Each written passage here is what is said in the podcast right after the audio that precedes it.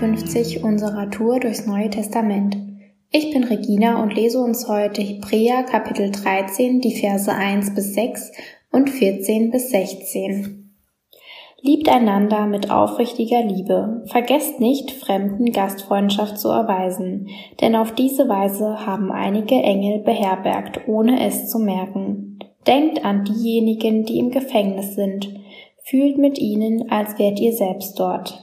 Teilt das Leid derer, die misshandelt werden, als würdet ihr ihren Schmerz am eigenen Körper spüren. Haltet die Ehe in Ehren und bleibt einander treu.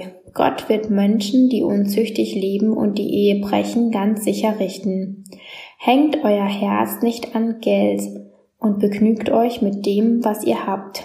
Denn Gott hat gesagt, ich werde dich nie verlassen und dich nicht im Stich lassen. Die Verse 14-16. Denn diese Welt ist nicht unsere Heimat. Wir erwarten unsere zukünftige Stadt erst im Himmel. Durch Jesus wollen wir Gott zu jeder Zeit danken, indem wir ihn loben und uns zu seinem Namen bekennen. Vergesst nicht, Gutes zu tun und mit den anderen zu teilen, denn über solche Opfer freut sich Gott.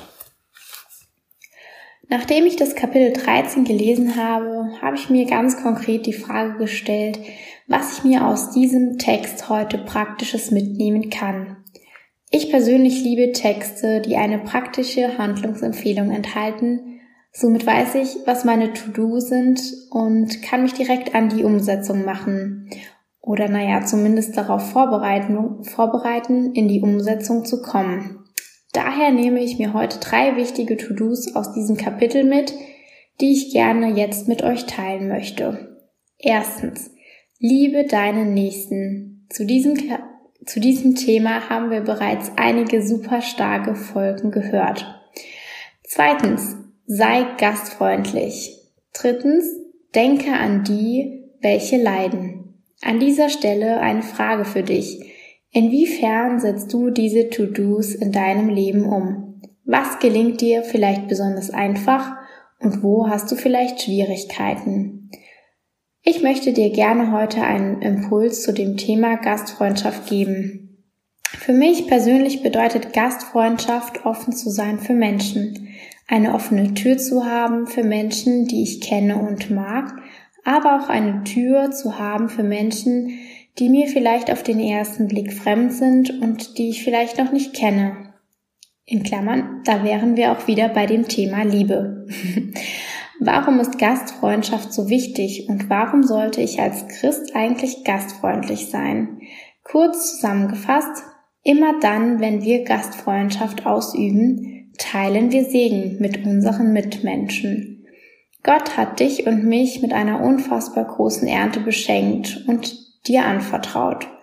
Und das nicht, weil wir uns diese erarbeitet haben oder uns diese verdient haben, sondern er beschenkt uns aus purer Gnade und purer Liebe. Wie traurig wäre es, wenn wir diese Ernte jetzt ganz alleine genießen würden. Gott will dich segnen und durch dich andere Menschen segnen und andersherum natürlich auch dich durch andere Menschen segnen. Wenn wir nun eine offene Tür für unsere Mitmenschen haben und diese zum Beispiel bei uns einladen, haben wir die Möglichkeit, den Segen, den wir von Gott empfangen, ganz praktisch mit unseren Mitmenschen zu teilen und somit auch für sie ein Segen sein.